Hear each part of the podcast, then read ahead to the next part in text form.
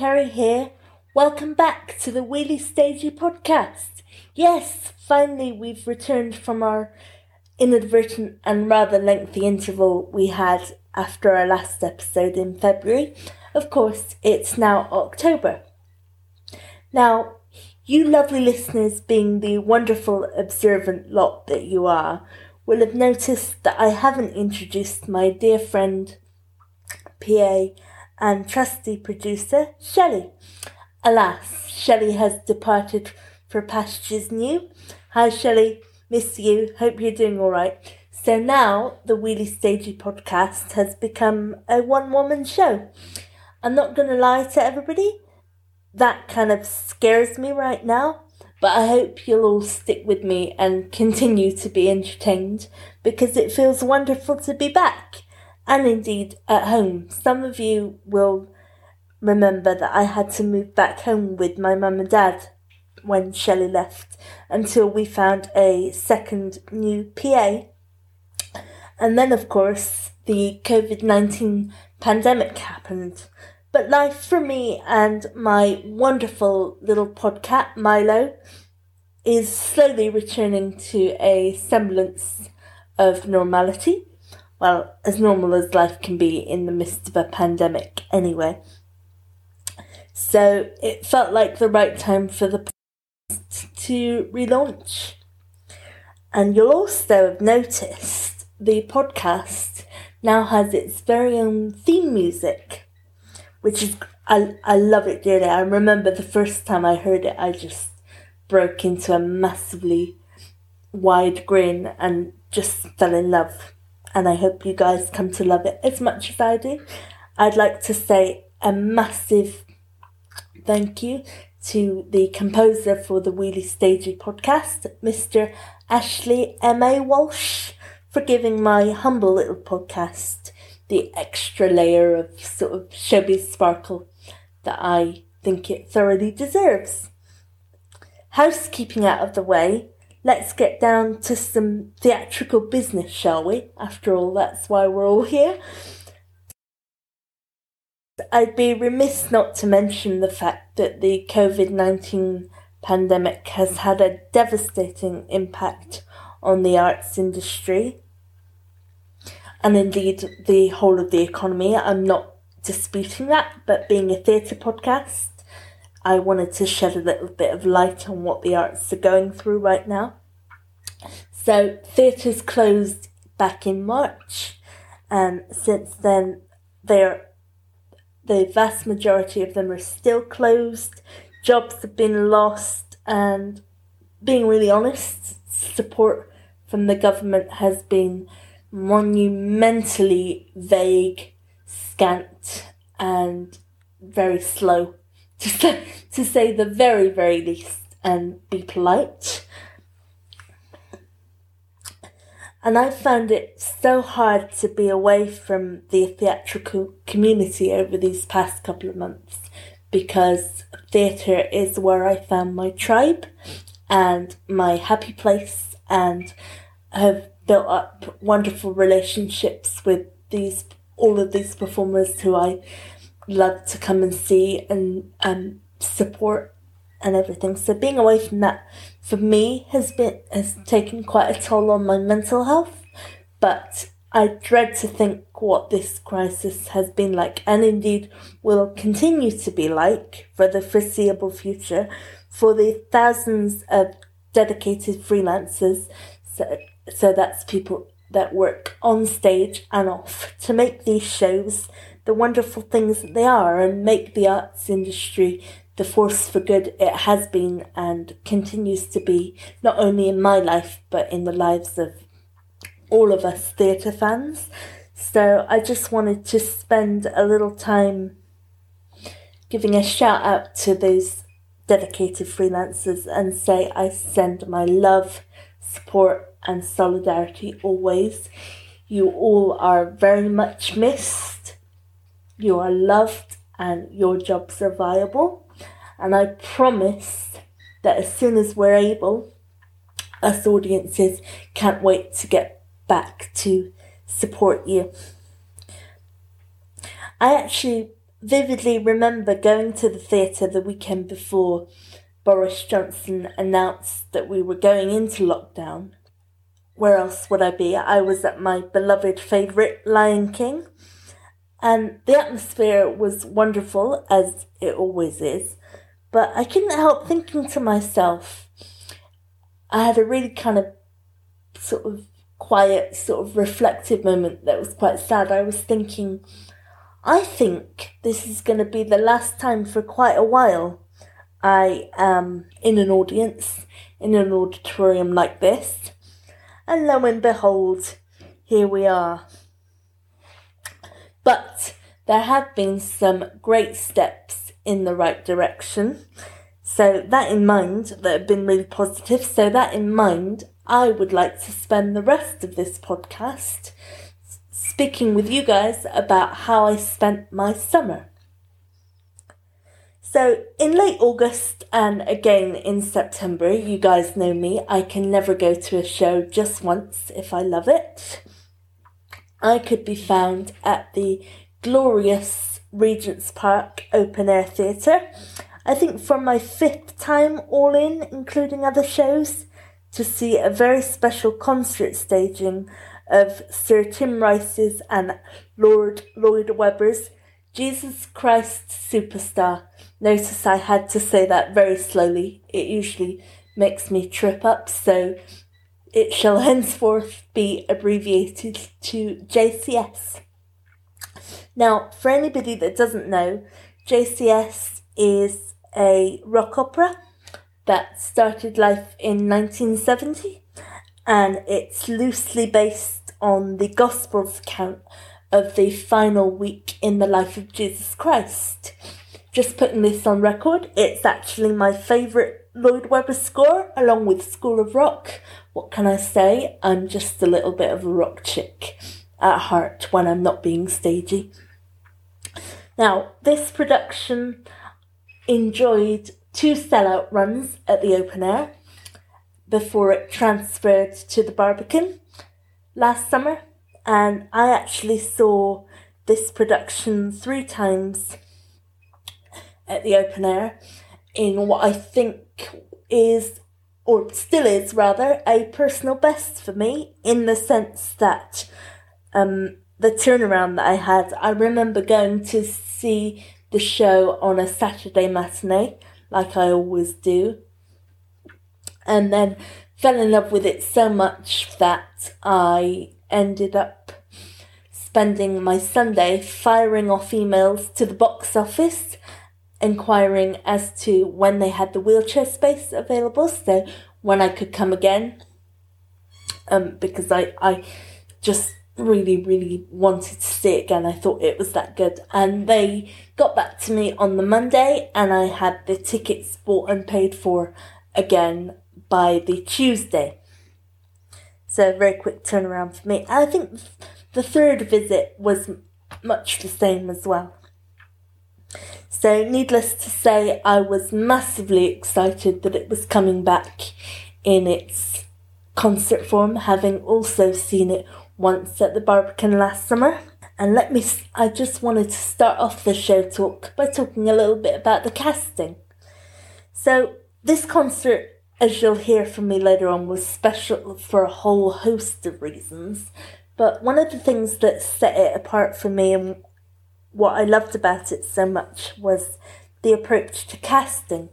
So the principal roles of Jesus, Judas, and Mary were double cast to allow for greater flexibility in light of new rules regarding social distancing that the concert had to adhere to. And the, the fun thing about it was you wouldn't know who you'd be getting um, until you arrived. And before I get down to specifics about the casts I saw, I just wanted to sort of sort of share a little bit on what a good idea I think this is. I think it would alleviate pressure on the cast if they're feeling unwell. And I think it would really help in terms of some of the toxicity that you sometimes see on social media if a particular performer isn't present. And I felt very lucky over the course of both of my visits that I saw all six principal performers. And though it was absolutely wonderful to see my original Jesus, Declan Bennett, who's phenomenal, and my wonderful original Mary, Anoushka Lucas, back again. And of course, Tyrone Huntley, who fi- uh, finally see Tyrone Huntley, I should say. Um, he was off sick um, on all three of my visits, so I got to see his wonderful understudy, um, Joshua Deaver, smash it each time as Judas and develop so much over the, those trips.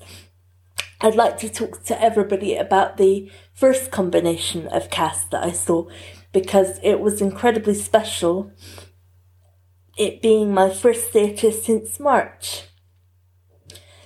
So, Pepe Nufrio played Jesus, and I was smitten with him from the minute he started moving and sort of singing as well. I loved the direction he took the character in. I felt his take on the role was much more sort of sweet and vulnerable compared to other iterations I've seen. Um, like he is kind of really affected by what he has to go through in this show, and it has an impact on the relationships he has, particularly with Judas. More on that in a second. Like lit- literally, I vividly remember the minute Pepe sort of started singing. I just had a massive smile on my face. I was like, "Oh, hello," you know, and he got me kind of smiling and moving and really sort of set the tone for the performance.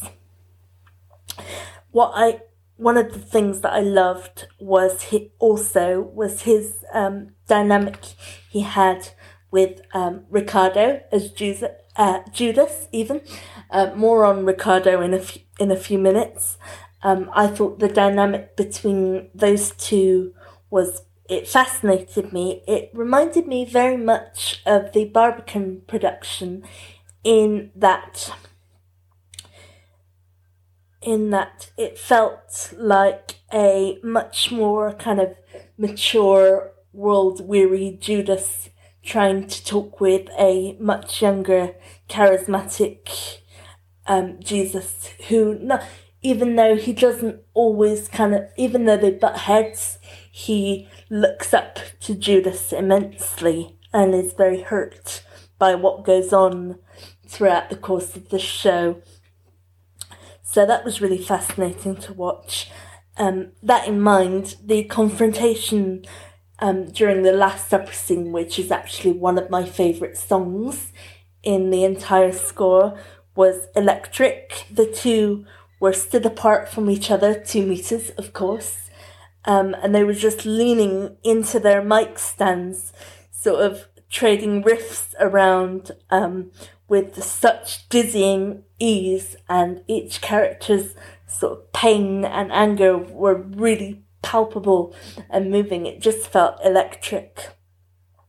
And of course, as ever it is, Gethsemane was my highlight of the afternoon. Pepe just gave it real sort of energy and he just felt like he gave everything. It was really moving. I clapped my hands sore and I whooped myself hoarse, mask included. And I was overjoyed, literally.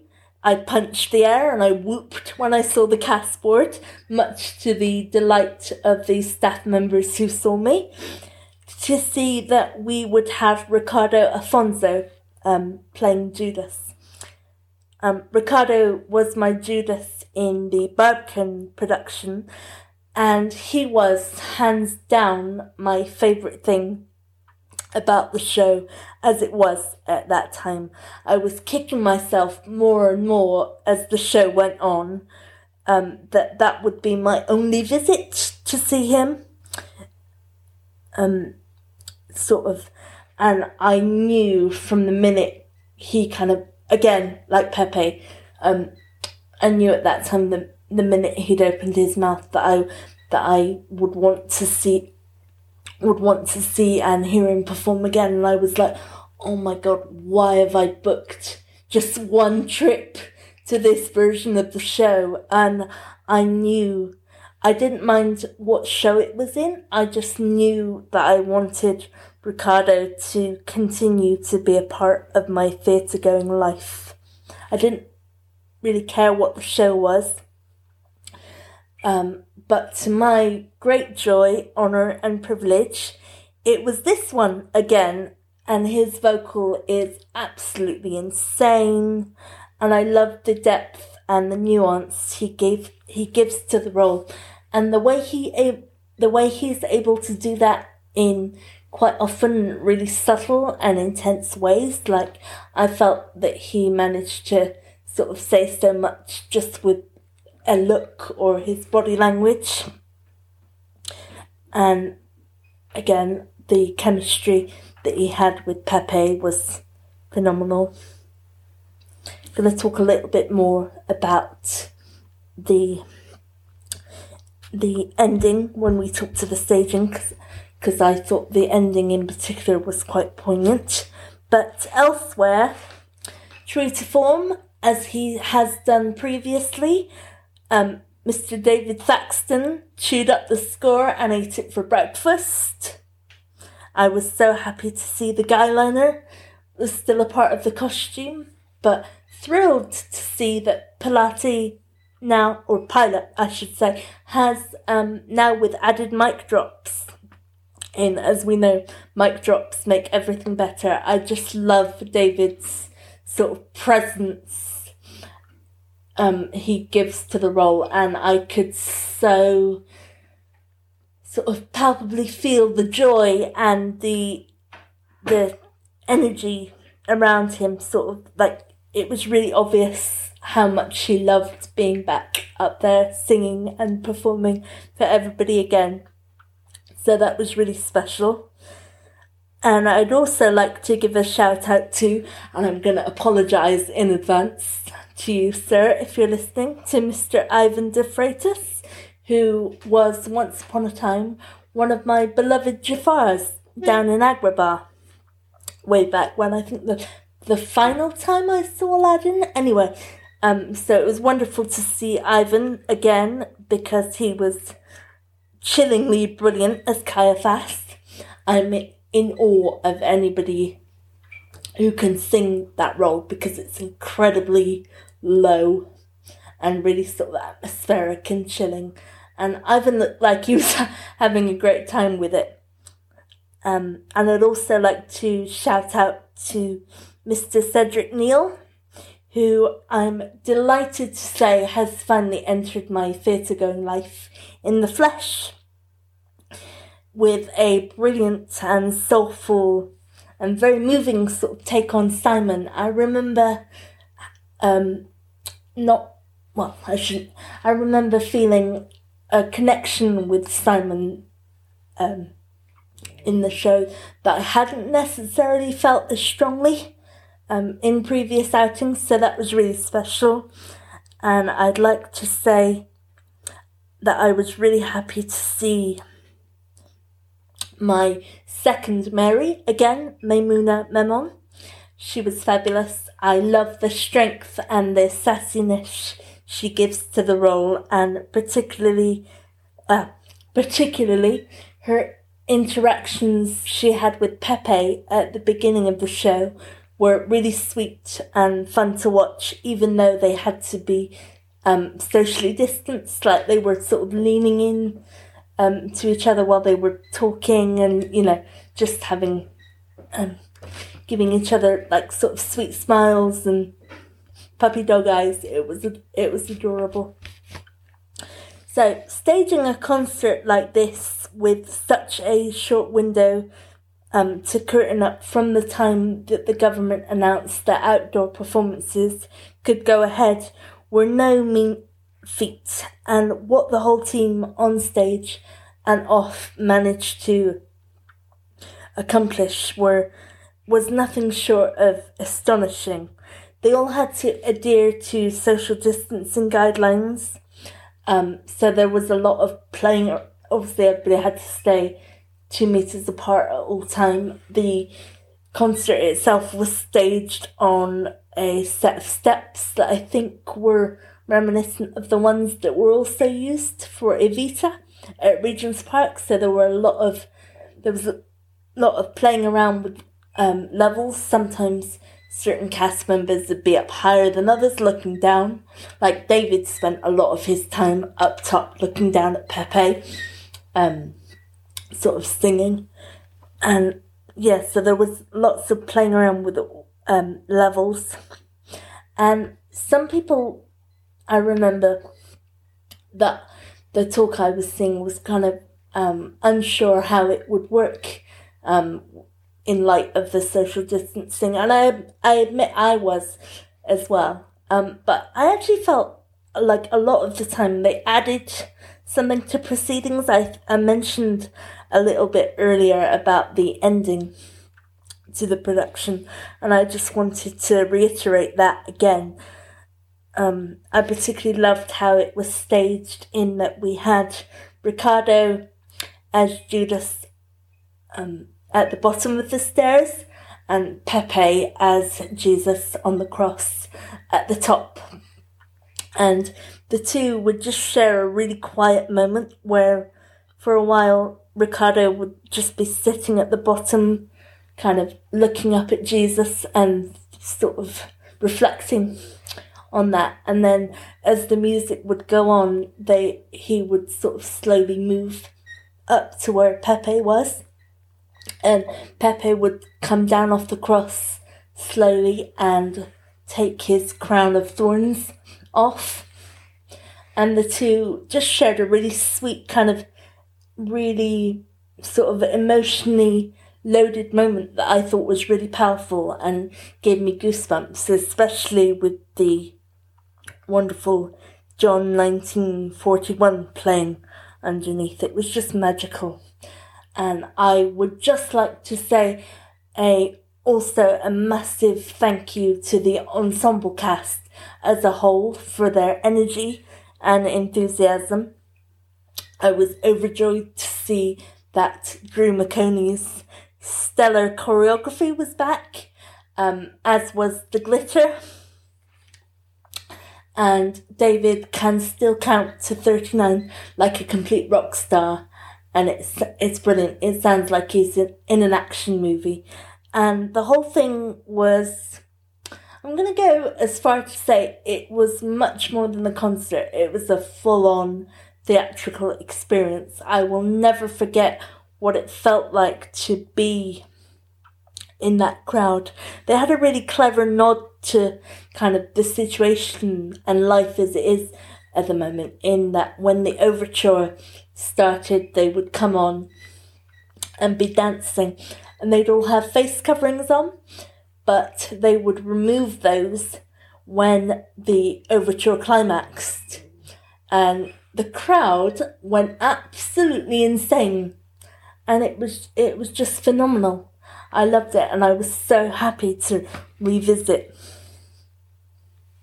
it again. So thank you to each and every one of you involved. It was a really special experience and one that I hope, given again how popular it was, they might be able to do again sometime. Watch this space. Now, if my lovely listeners will go back and listen to my opening night episode, you'll hear Shelley and I talking about a little gem of the show that came into our lives last year called Romantics Anonymous. I'm not going to talk about the show itself in any great detail because we do that in that hour, but um, just for a little refresher, it follows the sort of trials and tribulations of a very gifted chocolatier called Angelique and a uh, and the owner of a struggling chocolate factory, Jean Rene. And the two kind of collide in circumstances when Angelique gets a job at Jean Rene's factory and what she doesn't realise is that the job is not making chocolate, but selling chocolate. and she suffers with crippling social an- anxiety to the point where she will faint if people are looking at her. And Jean Rene also has his own struggles with with anxiety as well. He spends a lot of time um, during the show listening to um, self help tapes and doing yoga and things like that. And it's just a wonderful sort of warm hug of a show that kind of explores identity and sort of self worth and the relationships that people can have and how they how that can be different for people if they're going um, through certain problems with their mental health and things like that. And it's all about sort of being true to yourself and finding acceptance. Now, the wonderful thing that Wise Children, um, the company that produced um, Romantics Anonymous, did was they mounted a week of live streams of the show from Bristol Old Vic. Um, let me get my statistics right here. So, in conjunction with 33 host venues across six countries, with a mammoth 10,700 tickets sold. So, they would stream the show from the theatre each night. The cast and crew were in their own sort of socially distanced or sort of bubble so they were allowed to perform the show um, without um, social distancing, so they didn't have to keep two meters apart or anything like that. And to end that week, a special audience of 150 got to go and see the show in person on Sunday, as did I, and it was absolutely magical to be back at my local and support some familiar faces and just revisit a lovely little gem of a show. And I'm hoping that the response to that will hopefully lead to bigger and better things. I remember when the show sort of premiered last year, they that um they had plans to take it stateside. Of course, that's not going to happen anytime soon with the pandemic and everything going on. But it's such a wonderful show, and I really hope a wider audience get to um, experience it for themselves one day and not just behind a screen. And hopefully, um, cast recording anyone, I think that would be amazing. So we ha- um, we have a cast um, that featured the likes of Carly Bawden. Marc Antolin, Sandra Marvin, and the incredible Gareth Snook that I think are absolutely wonderful and should be recorded for posterity. So, wise children, if you're listening, cast recording, please and thank you. So, one of the things about being an arts fan that this pandemic has made me realise and kept me going actually is the idea that there is a hunger and love for live performance. Just being in that audience, well, both of those audiences actually, at the Old Vic and at Regent's Park Open Air, reinforced that for me. And though nothing will ever compare to being in the room where it happens, uh, it's been really wonderful to watch the industry sort of evolve and adapt to being online. So loads of fantastic theatre has been streamed and concerts as well. And I'd like to talk to you about a couple of my favourites. So sort of honourable mentions. So so concert wise, for me, my favourite ones have been Declan Bennett he did a um, one of the theatre cafes leave a light on slots, um, and I I remember I think he was in his garage doing that one. That was a great gig. He um, did a lot of his own music as well as some nods to the show that um, some shows that he's been in over the years. I remember him saying vividly on the stream that oh I was in a musical last summer and I sort of I got hyped up. I was like, oh my god, he's gonna sing something from from JCS. He's actually gonna go there, and my stream cut out at that point, and I there there there were squeals of panic, but luckily I managed to get it working again. So that was a really good gig. Um, one of my other favourite gigs that I've seen has been another Leave Leave a Light On actually with Christine Allado and Luke Brady, who were currently starring, or say currently, were, they were starring before all this kicked off in the new musical version of one of my favourite films, Prince of Egypt. I just love the variety in their music in their musical choices that they chose to play. So we had things like Roxanne, and it was all very kind of self soulful and uh, wonderful. And just seeing sort of the way they sort of interacted and bounced off each other was really fun.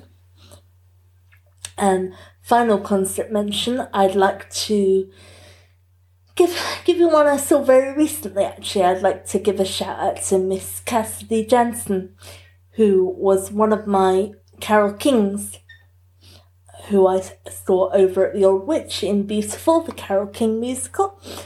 Um, and I haven't been able to see Cassidy for a long, long time.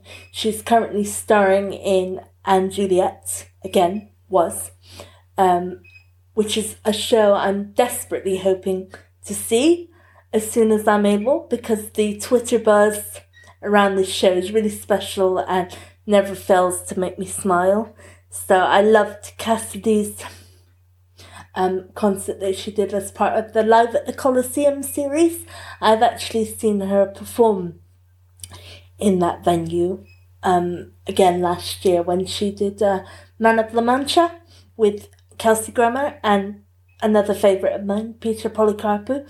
So to be able to see her perform there again was amazing.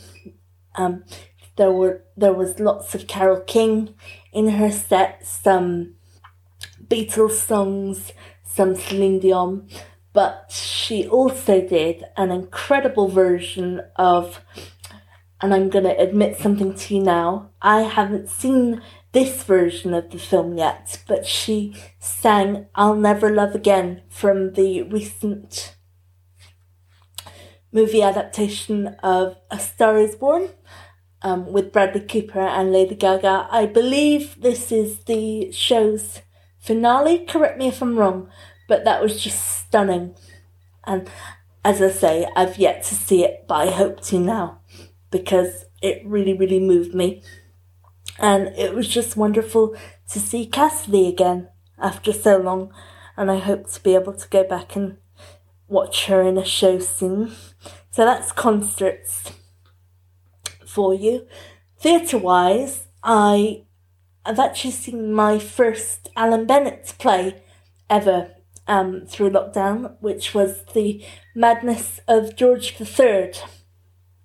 Um, and that was originally sort of done at the Nottingham Playhouse, I believe, and it was the National Theatre live recording that they showed. Um, and that is a wonderfully witty and funny, but also really quite poignant and sad play in places, led by the phenomenal Mark Gatiss and Adrian Scarborough. As I say, it was my first Alan Bennett, so I wasn't um, wasn't particularly sort of privy to his style of writing, and I re- I really enjoy that when I I've been able to see things that I wouldn't necessarily choose or get to see because everything's going online, um, which is amazing. It um, and I must give my final final shout out to Stuart Matthew Price and Timothy Knapman's lovely, lovely show before, um, before after. Now, before after came into my life in 2014. I remember being at the workshop uh, performance that they did um, then, and it was starring Hadley Fraser, which you guys will know he is my favourite leading man, and the wonderful Caroline Sheen. So this show itself is a two-hander and follows a couple, Ben and Amy. Now Ben and Amy um, sort of um, you find out that they're related, but it um, that they've had a relationship even. But the show starts on a hillside, and Amy meets Ben, but Ben can't remember who Amy is, and it's all to do with why did their relationship break down, what happened, and can they find their way back to one another. And I fell instantly in love with the show. I just think it's really, I love the idea. It's really sort of simple and sweet and romantic, which appeals to me, being a sort of old school soppy romantic that I am. And the lyrics themselves are um, really, really fun and witty. Ben has a line in one of his numbers where he decides that the success of his romantic evening, or not as the case may be, um, rests solely on his choice of shirt colour. So he's sort of deciding whether he's going to wear black or grey. Um, and it's just sort of really relatable and real and kind of the struggles that they go through as a couple. And I really liked the fact that it kind of unfolds in sort of before and after segments. So you see their life, sort of their relationship as it was before, and then as it is now, and it kind of flips between the two. So yeah, that originally came into my life six years ago, and just to see how it has grown and matured um, in that time, I know this show has a massive um, following in Japan and did quite well over there. Um, and I remember going to the cast album launch, and it's one that I play um, often. And I always wanted to see it again in some shape or form, and thankfully that has happened. Um, thanks to Grey Area Theatre and the lovely little Southwark Playhouse, who gave up one of their spaces for the evening for a rehearsed sort of reading of the show, starring Hadley again and his immensely talented wife, Rosalie Craig. Hurrah for married social bubbles! And it was lovely to see see how the show has kind of grown and developed in those years since I first saw it. So that was that has been one of my highlights as well, and I'm so chuffed for Stuart and Tim and just to see how well it was received and everything. So that's another one that I'm hoping for might have a, or I hope it will have a bright future post lockdown. We'll see what the future holds. Um, and all, all these wonderful sort of streamed performances in whatever shape or form they are, whether they're concerts, plays, or um,